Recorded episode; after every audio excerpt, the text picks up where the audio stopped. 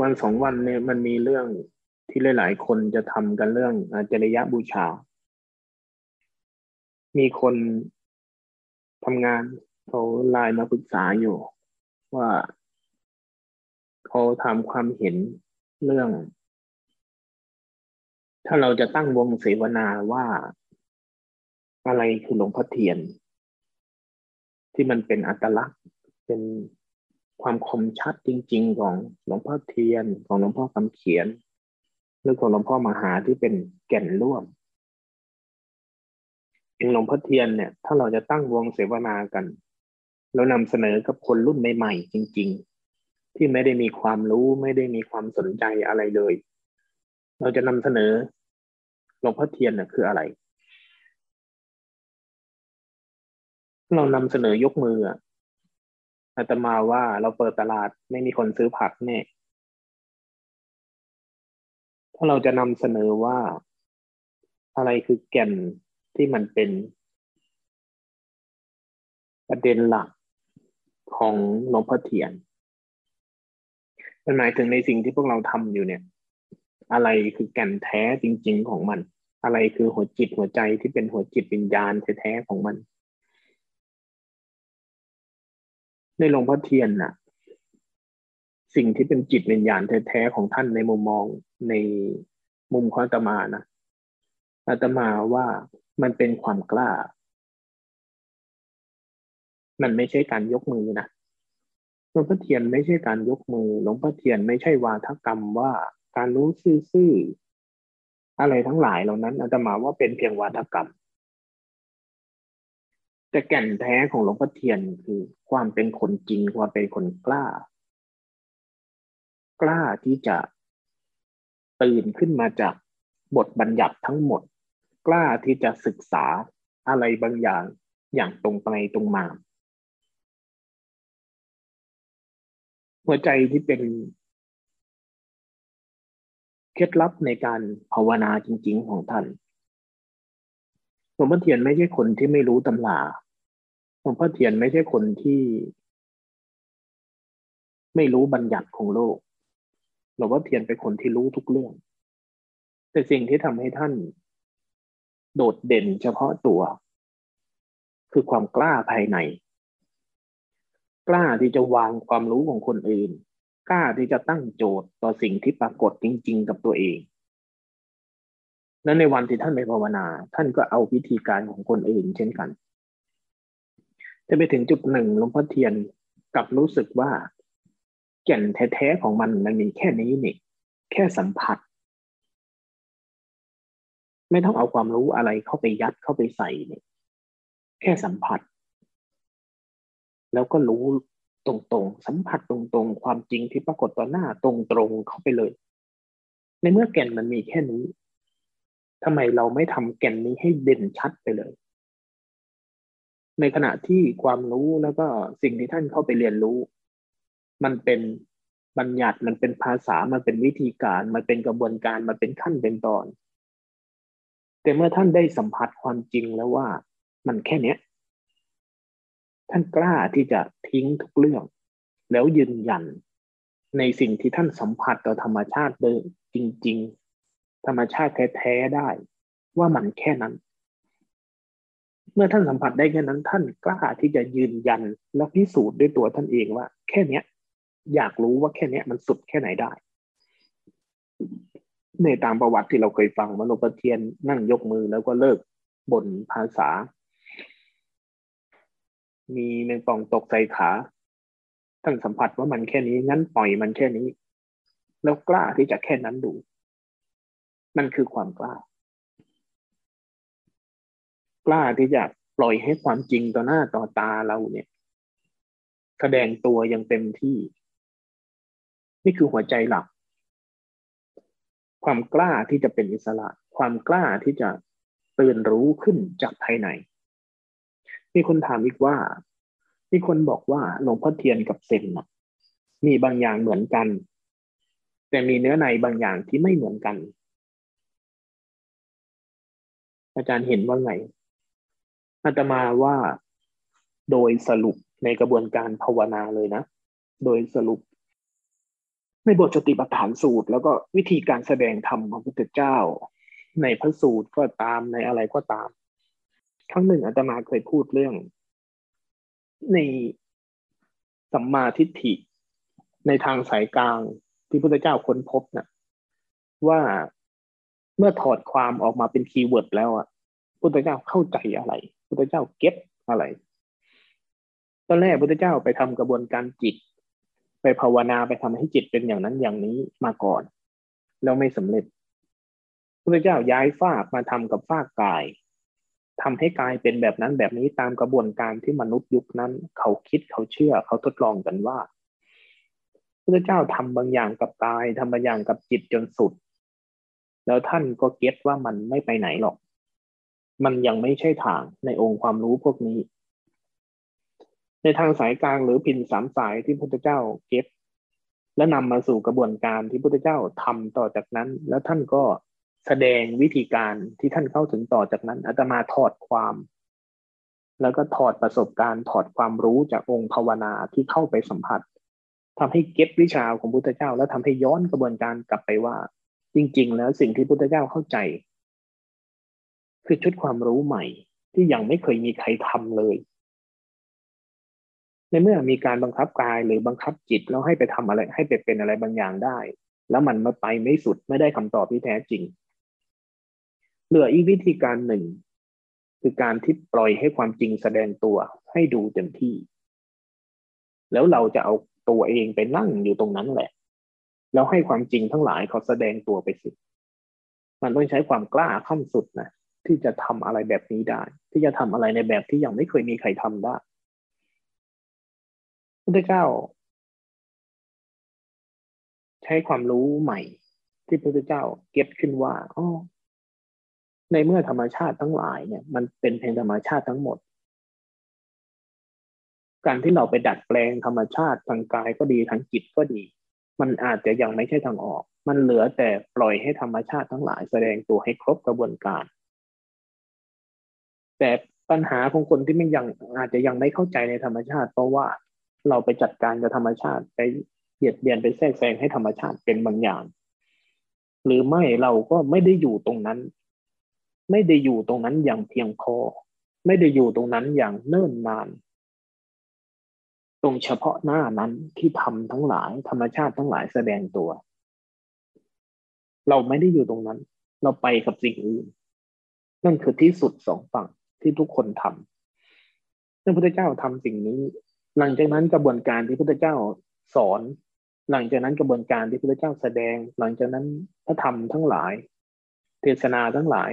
ที่เป็นทั้งโวหาร เป็นทั้งการขยายความรู้ เป็นทั้งการบอกกล่าว เป็นทั้ง how to ถึงวิธีทำ มันนำไปสู่สิ่งเดียวกันหมดเลย อย่างในสติปัฏฐาน มันจะมีคำหนึ่ง ที่จะมาจับความได้ว่า เมื่อสอดคล้องกับกระบวนการภาวนาเส้นทางภาวนาแล้วมันมีคำที่ท่านกล่าวเอาไว้ว่า ท้ายที่สุดเธอถอนปัญหาและทิฏฐิในโลกเสียได้คำนี้มีความหมายอย่างยิ่ง เพราะว่าในลักษณะของส่วนเกินที่ท่านอาจารย์พูดที่เป็นโจทย์ให้ทุกคนภาวนานะส่วนเกินคือความเป็นเรานั่นแหละ ความเป็นเราเนี่ย มันแสดงออกมาเบื้องต้นนะเป็นสองลักษณะใหญ่ๆหนึ่งคือตัณหา เวลาตัณหาแสดงตัวออกมาเนี่ยนะมันเป็นลักษณะในจิต เป็นอาการในจิต ตอนที่เป็นตัณหาเนี่ย ตัณหาแสดงตัวเพราะอาสวะ การไหลออกของล่องความคุ้นชินคืออาสวะ อาสวะไหลออกได้ เพราะมีแรงแห่งอุปทาน แรงแห่งอุปทานเกิดขึ้นจากอวิชชา ความไม่ปกติของมัน ความที่อยู่เฉยๆตามธรรมชาติ เป็นหนึ่งเดียวกับสรรพสิ่งไม่ได้ จะต้องแบ่งแยกจะต้องแบ่งตัวจะต้องขับเคลื่อนตัวเองออกมาเป็นร่องรอยพิเศษเสมอนั่นเป็นต้นเขาที่มันไหลออกมา แล้วก็แสดงตัวออกมาเบื้องหน้าเป็นขันในลักษณะของสองอย่าง คือตัณหา ตัณหาเป็นลักษณะอาการในจิตที่มีอยู่สามลักษณะ ลักษณะปฏิเสธ ลักษณะดึงเข้า และลักษณะพยายามคงที่ ดูดีๆนะ ตัณหามีสามลักษณะ ลักษณะปฏิเสธคือดันดันดันดันออกก็ลักษณะพยายามดึงดึงดึงดึงตะเกียกตะกายเอาเข้าไอ้สองอย่างเนี่ย มองเห็นไม่ยากหรอก มองเห็นง่าย เพราะลักษณะมันชัด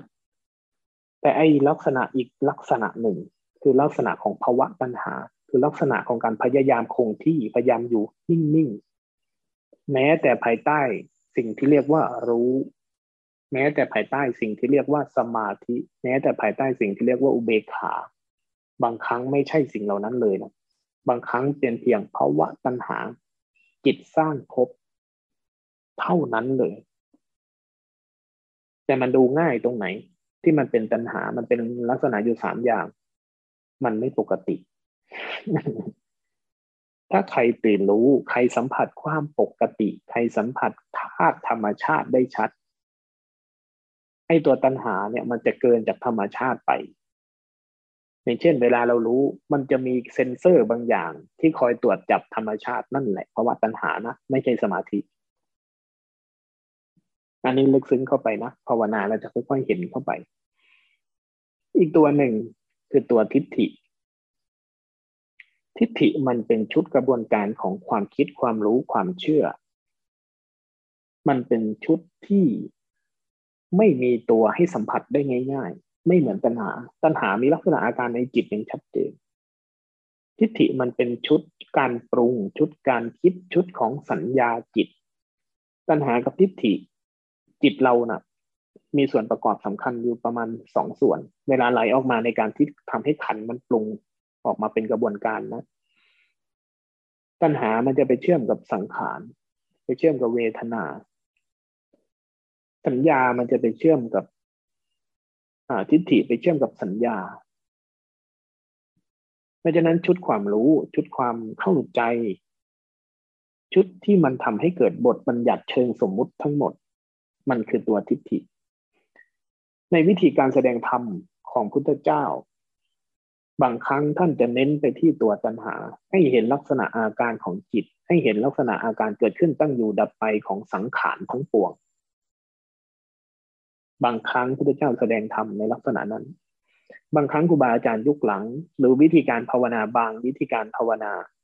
เขาจะมุ่งเน้นให้เราสัมผัสถึงความเป็นตัณหา ส่วนเกิน ส่วนปรุง จะมาควบคู่กับการให้เห็นทุกข์ จะมาควบคู่กับการให้เห็นใจรัก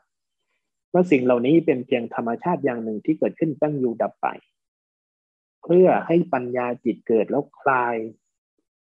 เบื่อหน่าย คลาย จาง วางลงในที่สุด คือวางตัณหา เมื่อตัณหาจางคลาย ทิฏฐิอุปทานก็จางคลายไปด้วย นั่นคือเส้นทางภาวนาเส้นหนึ่ง ที่บางครั้งเราได้ยินครูบาอาจารย์มันได้ยินวิธีการที่เขาพูดให้เห็นทุกข์ให้เห็น ดูจิตดูนั่นดูนี่ดูให้มันลงใจรักดูให้มัน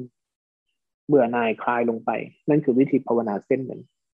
แม้แต่พุทธเจ้าก็แสดงเส้นนี้เอาไว้หลากหลาย ในอีกเส้นหนึ่งนะ่ะ ในอีกวิถีหนึ่ง ในอีกกระบวนการแบบหนึ่ง ที่อาจารย์มาเคยพูดเรื่องเจโตวิมุตติปัญญาวิมุตติ คือจังหวะหลุดพ้นของจิตสองลักษณะ ในอีกเส้นหนึ่งที่เป็นเส้นแบบหลงพ่อเทียน ที่เป็นเส้นแบบเซนที่เป็นเส้นแบบมหายานใช้เป็นหลัก คือเส้นที่เล่นกับทิฏฐิจิตโดยตรงอันนี้พูดองค์ความรู้กว้างๆให้ให้ฟังก่อนนะ เพื่อให้มองภาพให้ชัดขึ้นหน่อย ก็เล่นกับทิฏฐิโดยตรง เราเคยได้ยินอาจารย์เซนหลาย ๆ ท่านจะมาโยงเรื่องนี้เพราะมีคนถามว่าเซนกับหลวงพ่อเทียนต่างกันไหมเบื้องหน้าเหมือนกันแต่ข้างในไม่เหมือนกัน ถ้าข้างในไม่เหมือนกันคือทำที่รู้พุทธะที่ถึงไม่เหมือนกันอันนี้จะไม่ใช่ ใครก็ตามเมื่ออิ่มแล้วความอิ่มนั้นจะเหมือนกัน จะต่างกันไม่ได้ ต่างกันที่มากที่น้อยทำแท้ก็เช่นกัน เมื่อถึงแล้วจะต่างกันไม่ได้ เพราะสรรพสิ่งมันเป็นอยู่เช่นนั้น ไม่มีทางที่จะไม่เหมือนกันแต่เคล็ดลับและวิธีการภาวนาของหลวงพ่อเทียนก็ดี ในแบบเซนก็ดี ในแบบที่มหายานมุ่งเน้นไปก็ดี เขามุ่งเน้นไปถึงตัวที่เรียกว่าทิฏฐิ ทิฏฐิแสดงออกต่อพวกเรายังไง แสดงออกต่อพวกเราต่อหนึ่งเลยสมมุติบัญญัติ เรามีสมมุติบัญญัติกับทุกเรื่อง เราใส่บัญญัติใส่ภาษากับสิ่งที่ปรากฏตามใจเราตลอด ตามสิ่งที่เราคิดขึ้น ตามสิ่งที่เราปรุงขึ้น ตามสิ่งที่เราสร้างภาษาขึ้น ตามสิ่งที่เราคุ้นชินขึ้น เราสร้างบัญญัติซ้ำต่อสรรพสิ่งตลอดเวลา อันที่หนึ่งอันที่สองต่อความเข้าใจว่า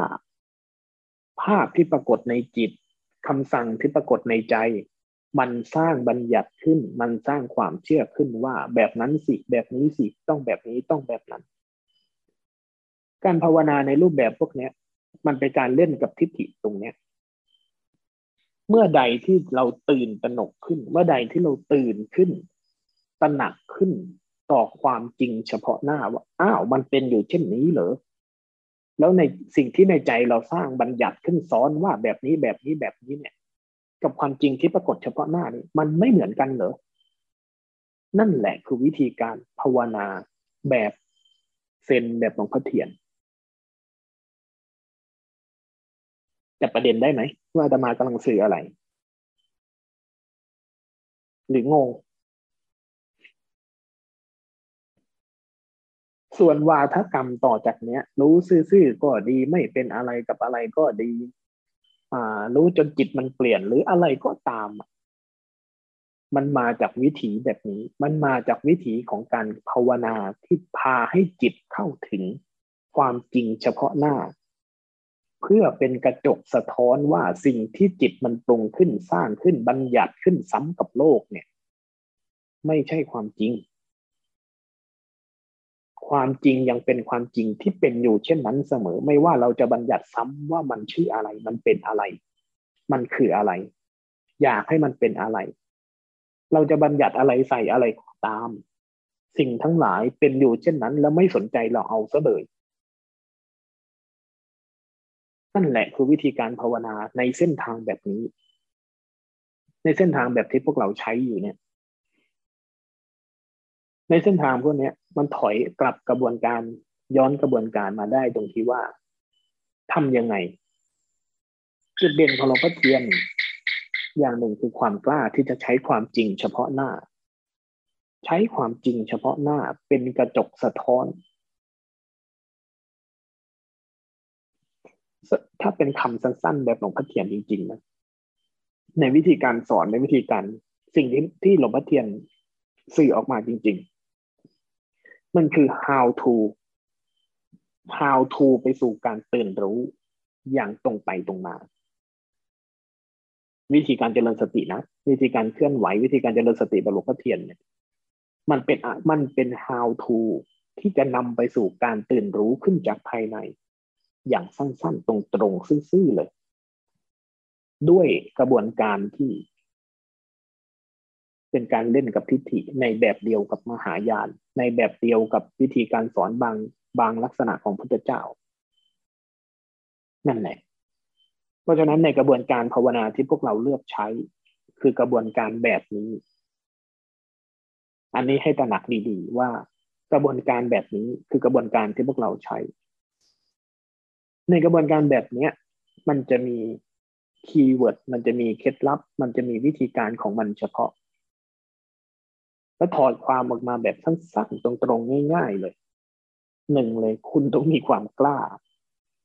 คุณต้องมีหัวใจบางอย่าง ที่จะถอดตัวเองออก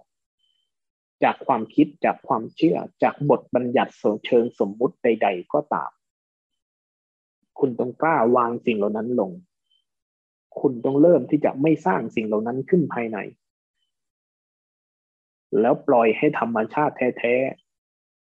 ธรรมชาติแท้แสดงตัวผ่านอะไร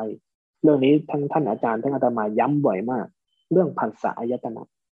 นี่คือเหตุผลที่เราถอยมาสู่กระบวนการของผัสสะอายตนะเพราะธรรมชาติแท้มีสองส่วน ธรรมชาติที่เป็นธรรมชาติข้างนอกกับธรรมชาติที่กำลังกระทบเกี่ยวเนื่องกับเรา ที่เป็นธรรมชาติที่เป็นปัจจุบันขณะผ่านภาษาายตนะสิ่งเหล่านี้ล้วนเป็นข้อมูลจริงที่ไม่มีบัญญัติที่ไม่มีภาษา มีแต่ลักษณะอาการอยู่เช่นนั้น มีพุทธเจ้าก็ตาม ไม่มีพุทธเจ้าก็ตามในบทธรรมะธรรมนิยามตา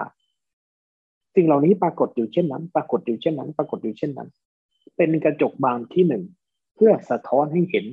เงาของสิ่งหนึ่ง เป็นเพียงกระจกที่สะท้อนให้เห็นเงา เงาในจิต ที่มันเป็นสมมุติเป็นบัญญัติเป็นภาษาเป็นการคิดเป็นการปรุง ในจิตเราที่มันพยายามเสือกพยายามซ้อนพยายามบัญญัติซ้ำต่อสิ่งต่างๆ ที่ปรากฏแล้ว วิธีการเนี้ย วิธีการภาวนาแบบเนี้ยเคล็ดมันอยู่ตรงนี้เคล็ดไม่ได้อยู่ที่นั่งยกมือเคล็ดไม่ได้อยู่ที่คุณตั้งบทบัญญัติใด ๆขึ้นเพราะตามที่คุณกำลังตั้งบทบัญญัติขึ้นมา ไม่ใช่เคล็ดลับ เป็นเพียงวาทกรรมทั้งหมด แม้แต่คำว่ารู้ซึ่งก็เป็นเพียงวาทกรรม แต่หัวใจแท้ๆของวิธีภาวนาในรูปแบบนี้ คือการที่พาให้จิตมันสัมผัสความจริง เฉพาะหน้าต่อหน้าต่อตา เอาไว้ เพื่อให้มันเป็นกระจกสะท้อนกลับไปเห็นสิ่งที่มันกำลังบัญญัติซ้ำต่อสรรพสิ่งว่าไม่จำเป็นว่าไม่ใช่ความจริง ว่าเป็นเพียงกระบวนการหนึ่งในจิต เป็นเพียงรูปแบบกระบวนการและธรรมชาติอย่างหนึ่งที่จิตกำลังทำงาน เมื่อใดที่มันตื่นขึ้นตระหนักขึ้นต่อพฤติกรรมของตัวมันเอง ที่ซ้ำซ้อนกับธรรมชาติ มันจะตื่นรู้ขึ้น ว่ามันไม่จำเป็นเอาซะเลยที่มันทำแบบนี้อยู่ แล้วมันจะเลิก เมื่อใดที่มันเลิกบัญญัติ เมื่อใดที่มันเลิกซ้ำซ้อน เมื่อใดที่มันเลิก เอาตัวเองเข้าไปถึงพืชใส่ธรรมชาติใส่สิ่งรอบตัวทั้งหลาย เมื่อใดที่มันหดกลับมาแล้วมันวางไว้แค่นั้น มันยอมรับให้ธรรมชาติทั้งหลาย เป็นธรรมชาติทั้งหลายอย่างตรงไปตรงมาอย่างซื่อตรงร่องรอยแห่งการตื่นรู้จะปรากฏขึ้น นี่คือวิธีภาวนาแบบนี้ นี่คือวิธีภาวนาแบบหลวงพ่อเทียน นี่คือวิธีภาวนาแบบเซนนี่คือวิธีภาวนาในแบบที่ฝ่ายมหายานจะมุ่งเน้นไปนี่คือวิธีภาวนาที่ใช้การมุ่งเน้นไปสู่ตัวทิฏฐิโดยตรง ให้เราเข้าใจดีๆ เคล็ดลับมันไม่ได้ยาก เคล็ดลับมันไม่ได้ซับซ้อน ที่เหลือเป็น how to วิธีการที่จะทำให้จิตมันตื่นขึ้น วิธีการที่ทำให้จิตมันตระหนักขึ้น ต่อตัวมันเอง วิธีการที่จะทำให้จิตมันเห็นว่าสิ่งที่ตัวมันพยายามบัญญัติซ้ำพยายามกระทำซ้ำพยายามปรุงพยายามคิดพยายามเอาตัวเองเข้าไปครอบงำสิ่งทั้งหลายรอบตัว สิ่งนั้นไม่จำเป็น สิ่งนั้นไม่ใช่สิ่งที่ควรจะทำธรรมชาติทั้งหลายยังเป็นธรรมชาติทั้งหลายตามนั้นแบบนั้น ไร้ชื่อไร้เสียงไร้ภาษาไร้บัญญัติไร้ไร้การครอบครองไร้เจตจำนงเฉพาะจากใครได้ เป็นเพียงธรรมชาติของเขาอย่างอิสระถึงที่สุดแบบนั้นเสมอ ตามเหตุตามปัจจัยของ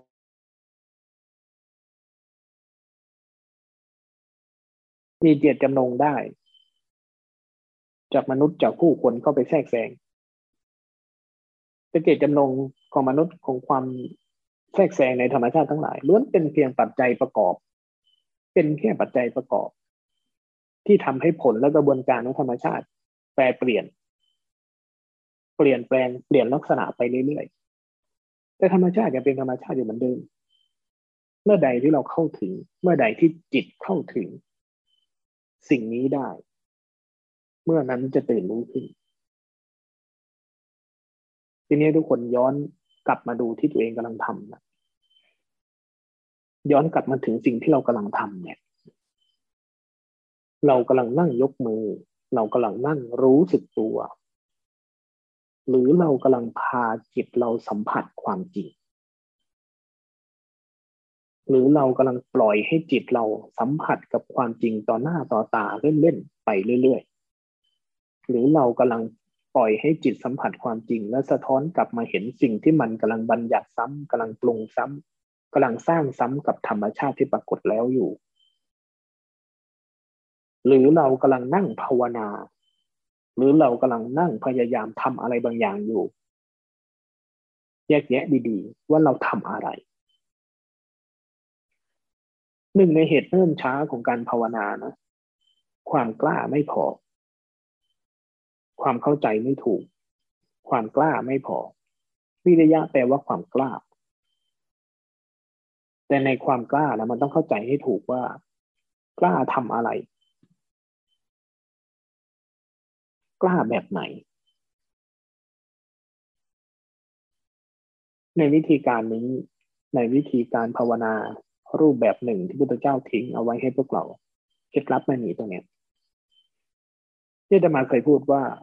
ในธรรมจักรนะก่อนที่จะแสดงธรรมจักรออกมาในกระบวนการพุทธเจ้าทำอะไรนะพุทธเจ้ากล้าถึงขั้นสุดที่จะ เอองั้นเหลืออีกวิธีการหนึ่งไว้ยังไม่มีใครทำคือนั่งดูให้แล้วปล่อยให้ธรรมชาติทั้งหลายแสดงตัวให้สุดดูสิยังไม่สุดของมันเราไม่ลุกไปไหนแน่เรากล้าที่จะยืนยันในชุดความรู้ใหม่ปะกล้าที่จะทดลองกับมันจริงๆ พระเจ้าก็ทดลองทั้งคืน นั่งอยู่ตรงนั้นแล้วให้ความจริงทั้งหลายแสดงออกไปให้เต็มที่ท้ายที่สุดเมื่อท่านเข้าใจ ท่านจะไปแสดงธรรมเราไม่เคยบอกมาก่อนนะว่าเราได้ชุดความรู้ใหม่ แต่สิ่งที่เราจะแสดงเป็นชุดความรู้ใหม่ที่เราเพิ่งเข้าถึงเราเก็บขึ้นเพราะถ้าแสดงธรรมออกไปที่สุดสองฝั่ง ที่ไม่ควรไปถึง มันเป็นมุมนั้น มันเป็นมุมนี้ มันเป็นองค์ความรู้แบบนั้นแบบนี้ที่มนุษย์ใช้กันหมดแล้ว แต่สิ่งที่เราค้นพบใหม่คือมรรคทั้งแปดคือวิธีการ แล้วพระอัญญากับพญาเกณฑ์อ๋อจริง ๆ แล้วธรรมชาติทั้งหลายสิ่งใดเกิดสิ่งนั้นก็ดับไปใช่ไหมพระเจ้าค่ะ เออใช่ นั่นแหละปัญญาโกทยะสรุปง่ายจังนั่นแหละ ถูกแล้ว สิ่งใดเกิดสิ่งนั้นก็ดับไปนั่นแหละถูกแล้ว คำต่อจากนั้นคือทำอะไรรู้ไหมที่อาตมาบัญญัติเองนะไม่เกี่ยวกับพระเจ้านะแล้วพวกเราไปเสือกทำไม แล้วไปเสือกกันอยู่ทำไม เสือกเขาไม่รู้ไง เพราะฉะนั้นมันจึงนำมาสู่วิธีภาวนาในแบบที่พวกเราเลือกทำในในวิถีแห่งการเจริญสติแบบเนี้ย มันเป็นการเล่นกับความเสือกโดยไม่รู้ในจิตตัวเองนั่นแหละ เหมือนที่อาจารย์ เหมือนที่อาตมาเคยพูดเรื่อง พระเซนท่านสอนคนตาบอดนะอาตมามักยกเรื่องนี้บ่อย วิถีแห่งเซนที่เป็นเขากล่าวเอาไว้บ่อยๆเขามักจะพูดถึงเรื่องนี้กันบ่อยมากนะมักจะพูดถึงลักษณะวิธีการสอนแบบนี้บ่อยมากตรงที่ว่า เพื่อให้จิตตระหนักขึ้น ว่าสิ่งที่จิตมันกำลังคิดกำลังปรุงกับสิ่งที่เป็นจริง มันคนละอย่าง แหละเป็นวิธีการ คนตาบอดถือตะเกียงลงมาจากภูเขาเนะจำรายละเอียดไม่ได้ ไม่ได้เป๊ะๆหรอก แต่หัวใจของมันคือเรื่องนี้ คนตาบอดขึ้นไปนั่งคุยธรรมะกับอาจารย์เซนวันหนึ่งฝนมันตกก็เดินกลับมันมืดฝนฝนมันตกก็เลยเดินกลับไม่ได้ ก็เลยกลับช้าหน่อยจนมืดพระกับอาจารย์เซนก็เลยบอกให้จุดตะเกียงลงมา ผมตาบอด ผมไม่ได้ใช้แสงไฟจะจุดไปทำไม ไม่ได้จุดให้ตัวเองเห็น จุดให้คนอื่นเห็น เออเนาะเราเคยคิดแต่ว่าเราใช้หรือไม่ใช้ โอ้นี่เป็นการตื่นรู้รอบที่หนึ่งจุดตะเกียงเดินถือลงมา จนเข้าไปในหมู่บ้านถึงสี่แยก มีคนทักขึ้นว่า อ่า ในรายละเอียดของในเรื่องจริงๆอะรู้สึกจะมีว่า ได้ยินเสียงคนเดิน ก็เลยบอกว่าเราอยู่ตรงนี้ เราจุดไฟอยู่ แต่ภาษาเนี้ยเขามุ่งเน้น ให้รู้ว่า คนตาบอดยังคิดว่าตัวเองอะ จุดตะเกียงอยู่ แล้วก็มีคนทักขึ้นว่าอ้าวเดินมาดึกๆ ถืออะไรมาด้วยทำไมเอาวเราจุดตะเกียงอยู่ตะเกียงท่านดับไปตั้งนานแล้วตะเกียงท่านดับไปตั้งนานแล้ว เก็ตไหม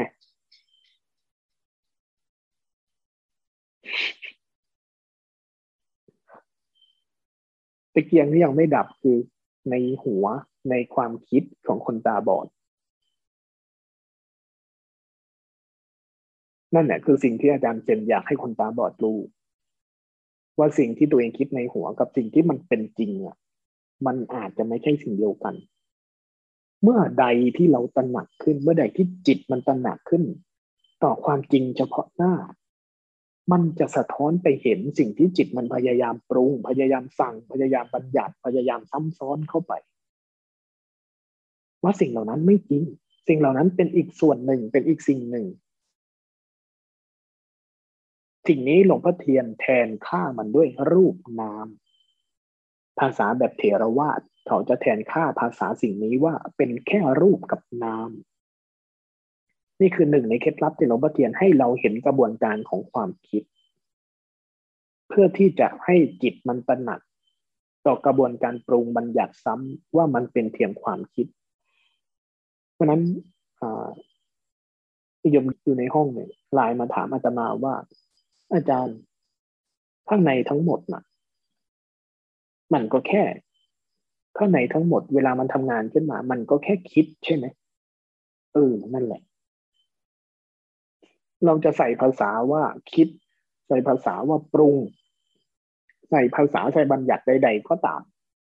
มันจะมีลักษณะ ละเอียดซับซ้อนลึกซึ้งเป็นลักษณะของคำสั่งเป็นลักษณะของอะไรก็ตามมันก็คือการคิดของจิตนั่นแหละ และการคิดของจิตการปรุงของจิต การมีบทบัญญัติสมมุติใด ๆ ตัวเองขึ้นของจิตภายในล้วนไม่ใช่พุทธะล้วนไม่ใช่จิตเดิม ล้วนไม่ใช่ปกติ ล้วนไม่ใช่ฐานเดิม ฐานดั้งเดิม ล้วนไม่ใช่ธาตุรู้ดั้งเดิม ชัดเจนเพียงสองเรื่องนี้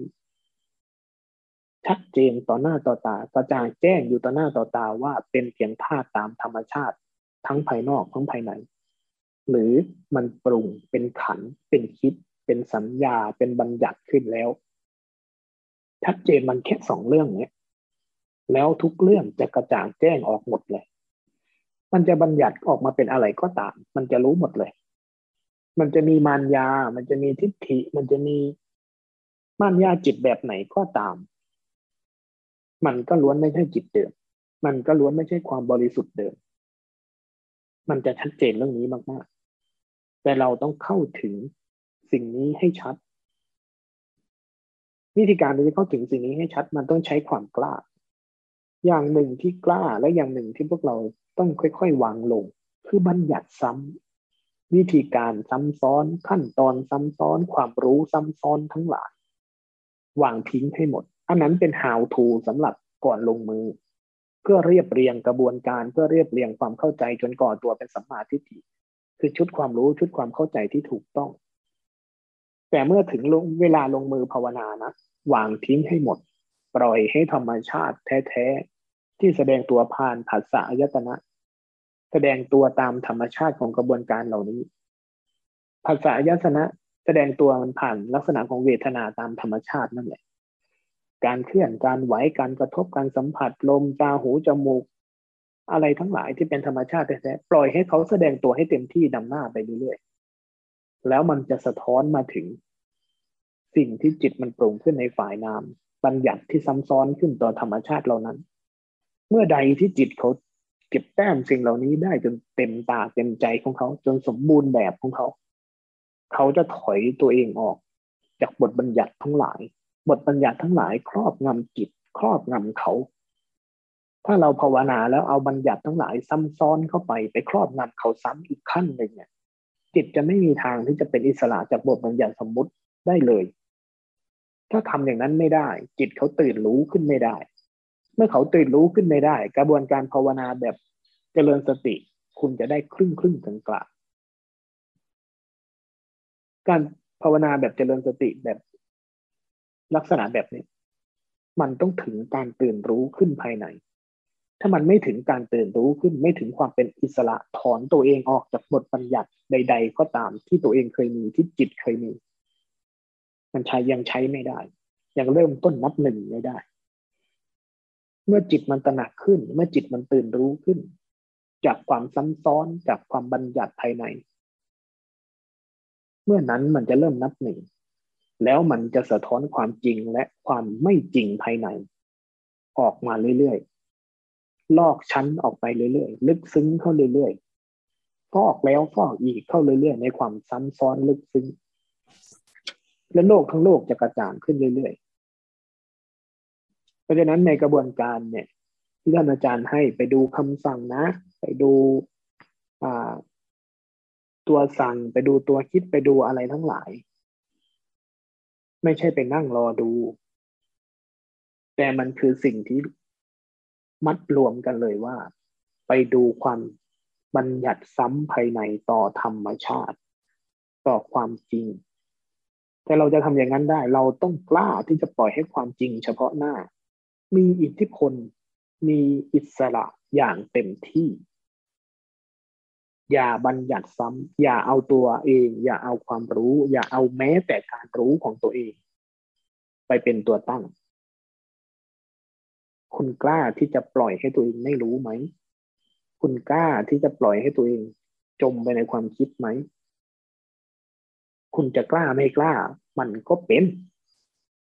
ที่พูดซ้ำก็อยู่บ่อยๆคุณจะกล้าปล่อยให้ตัวเองโกรธไหม กล้าไม่กล้ามันก็โกรธ เวลาไม่รู้ทำยังไง ก็รู้สิว่าไม่รู้ มันไม่มีอะไรซับซ้อนเลย มันเผลอตามสัญชาตญาณไปแล้วทำยังไง ก็แค่รู้ว่ามันเผลอไปตามสัญชาตญาณถนัดต่อสิ่งนั้นสิไม่มีอะไรซับซ้อน ไม่มีอะไร ที่จะต้องเอ้ยไม่ได้เอ้ยอันนี้เดี๋ยวมันจะเป็นอันนั้น เดี๋ยวมันจะเป็นอันนี้ คุณมันหยัดความ คุณบัญญัติความเป็นคุณใสธรรมชาติย่นเยอะเกินไปแล้ว ในวิธีการแบบนี้นะ ที่หลวงพ่อเทียนบอกว่าแค่รู้ซื่อๆนั่นแหละ มันจบแค่นี้จริงๆไม่รู้ก็คือไม่รู้ คิดก็คือคิด โกรธก็คือโกรธโมโหก็คือโมโห ไม่ทันก็คือไม่ทัน อืม ต้องเข้าใจดีๆ เข้าใจเคล็ดลับมันดีๆ เข้าใจที่สิ่งที่เป็นแก่นของมันจริง ๆ ดีๆ ยิ่งบางครั้งเราตั้งโจทย์ขึ้นมา บางครั้งเรามีกระบวนการขึ้นมาท่านอาจารย์ให้โจทย์ไป เวลาไปลงมือทำอย่าหลุดจากแก่นนะอย่าหลุดจากประเด็นหัวหัวใจหลักของมัน ไม่งั้นเราจะหลงประเด็นไปสร้างบัญญัติซ้ำนั่นแหละเหตุของความเนิ่นช้า เรื่องเนี้ย ต่อให้ไม่มีบัญญัติเลย ต่อให้ไม่มีภาษาเลย ต่อให้ไม่มีโจทย์เลย ต่อให้ครูบาอาจารย์ไม่บอกอะไรเลย เราก็หาวิธีเนิ่นช้าด้วยตัวเราเองได้เสมอเลยเชื่อไหมความโง่มันลึกซึ้งกว่าที่เรารู้นะบางครั้งอาตมาโดนติมากเลย อาจารย์นะพูดแต่ปริยัติอาจารย์นะแจกแจงละเอียดเกินไปทำทำให้โยมเข้าใจยากทำให้คนเข้าใจยากทำบางทีไม่เกี่ยวกับคนบอกหรอกไม่มีคนบอกคุณก็โง่ ไม่มีคนบอก ไม่มีคนแจกแจง ไม่มีคนให้รายละเอียด ความโง่นะเป็นความสามารถของทุกคนอยู่แล้วแหละ ไม่ต้องห่วงหรอก มันโง่กันได้ทุกคนนั่นแหละแต่จะโง่แบบไม่รู้หรือโง่แบบมีหลักการล่ะ เลือกโง่มันสักอย่างหนึ่งโง่แบบมีหลักการมันก็มีข้อเทียบล่ะ โง่แบบมีความรู้มันก็เออ กูรู้ว่ากูโง่นี่หว่า กูโง่แบบฉลาดนี่หว่าแต่โง่แบบโง่โง่มันก็โง่แบบโง่โง่แล้วไม่มีทางรู้จะรู้ว่าตัวเองโง่หรอเอาซะเลยจะเอาแบบไหนล่ะ แต่ทั้งหมดนะทั้งหมด เมื่อมันก่อตัวเป็นสัมมาทิฏฐิมันจะทำให้เรารู้ว่า อ๋อ มันคือแบบนี้เลยในวันที่พระเจ้าแสดงธรรมครั้งแรก พระอัญญาโกฏยะไม่ได้เป็นอริยบุคคลนะภาษาเขาพูดไว้ชัดมาก พระอัญญาโกฏยะตกถึงกระแส ตกถึงกระแสหมายถึงวิถีจิตภายใน ได้ชุดความรู้ใหม่ เข้าถึงวิธีการ เข้าถึงท่าทีเข้าถึงทิฏฐิ เข้าถึงชุดความรู้ ชุดความเข้าใจ ชุดการวางใจท่าทีที่จะมีต่อธรรมชาติและสรรพสิ่งเสียใหม่แล้ว ตื่นรู้ขึ้นมาตื่นรู้จากบัญญัติที่ตัวเองพยายามบัญญัติซ้ำโลกมาตลอดเนี่ยท่านเลิกบัญญัติโลกซ้ำได้ณขณะนั้นที่พระพุทธเจ้าพูด อ๋อปัญหาคือเราไปบัญญัติซ้ำไม่ยอมปล่อยให้สิ่งทั้งหลายเกิดขึ้นตั้งอยู่ดับไปอย่างตรงไปตรงมาเหรอเฮ้ยเราจะเลิกเราจะเลิกข้างในมันเลิกเลย นั่นคือการเข้าถึงกระแสนั่คือการเข้าถึงกระแสที่เกิดขึ้นจากกระบวนการสาธยาย บรรยายถ่ายทอดชุดความรู้ ที่เรียกว่าเป็นสัมมาทิฏฐิหลังจากนั้นท่านก็ใช้กระบวนการเนี้ยเดินวิถีกันจน สุดเส้นทาง อันนี้เราต้องเข้าใจดีๆเพื่อจะมายกเทียบย้อนไปจนถึงเซนย้อนไปจนถึงอะไรเนี่ยเพื่อให้เราเข้าใจว่าวิธีภาวนา มันมีการเล่นกับสองอย่าง เล่นกับสภาวะ เล่นกับตัวสภาวะอารมณ์ภายใน ที่เป็นชุดของสังขารทั้งหมดดูความคิดดูอารมณ์ดูกิเลสตัณหาอุปทานจนลงใจรัก คือลงความจริงว่าไอ้สิ่งเหล่านี้เกิดขึ้นตั้งอยู่ มันก็ดับไป มันมีกระบวนการเกิดขึ้นตั้งอยู่ดับไปแบบนี้แบบนี้ กับอีกชุดหนึ่งเขาเล่นกับทิฏฐิโดยตรง ธรรมชาติแท้กับสิ่งที่เราบัญญัติสร้างขึ้นซ้อนกับธรรมชาติเนี่ยอ๋อมันเป็นเช่นนี้เหรอแล้วให้จิตมันตระหนักขึ้นแล้วให้จิตมันตื่นขึ้นจากบทบัญญัติที่มันพยายามทำซ้ำกับธรรมชาติ เขาเล่นอย่างตรงไปตรงมาแบบนี้เลย แล้วหลังจากนั้นค่อยๆให้ธรรมชาติแห่งพุทธะมันสะท้อน สะท้อนความไม่จริง สะท้อนสิ่งเหล่านั้นขึ้นมาแล้วก็ฟอกตัวมันเอง จนมันเหลือแต่ความบริสุทธิ์แท้ๆของธรรมชาติตั้งเดิม นี่คือวิธีการภาวนาในสองแบบ ที่เหลือเป็น how to ที่เหลือเป็นวาทกรรมที่บรรยายถึงเป็น how to วิธีการรายละเอียดขั้นตอน เคล็ดลับทั้งหมด แต่หัวใจหลักมีอยู่สองรูปแบบนี้ ให้เราเข้าใจดีๆ